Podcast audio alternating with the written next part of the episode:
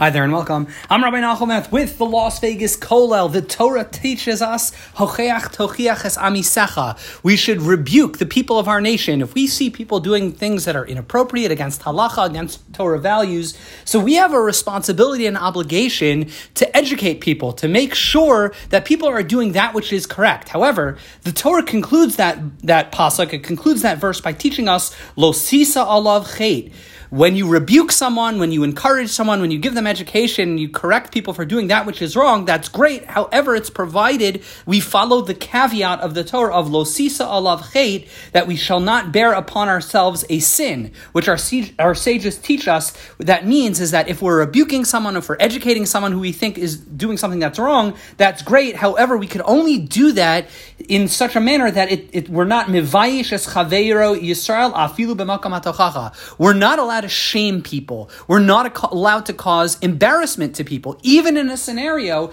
even in the context where we're rebuking them for their own good, where we're giving them encouragement, education, trying to correct people's ways when we see them doing something that's sinful. Nonetheless, we're not allowed to cause them shame. It's a prohibition, says the Chafetz Chaim. This is a pro- prohibition on being mivayish es Yisrael, on causing shame to a Jew. And the Chafetz Chaim teaches us if this prohibition is true in this in the context of someone who's trying to do good, someone who's trying to educate and, and, rebuke someone, certainly it holds true if we shame someone not in the context of, of rebuke. If I just humiliate someone for no good reason, how much more so I have certainly violated this prohibition of lo sisa alav chait, of that of one shall not bear upon themselves a sin. And the Chafetz Chaim tells us if we're going ahead and we're speaking lashon hara and we cause someone shame and humiliation, this is another prohibition that we violate. We violate the prohibition of losisa alav chait. We shall not cause upon ourselves a sin, which is the Torah's way of teaching us.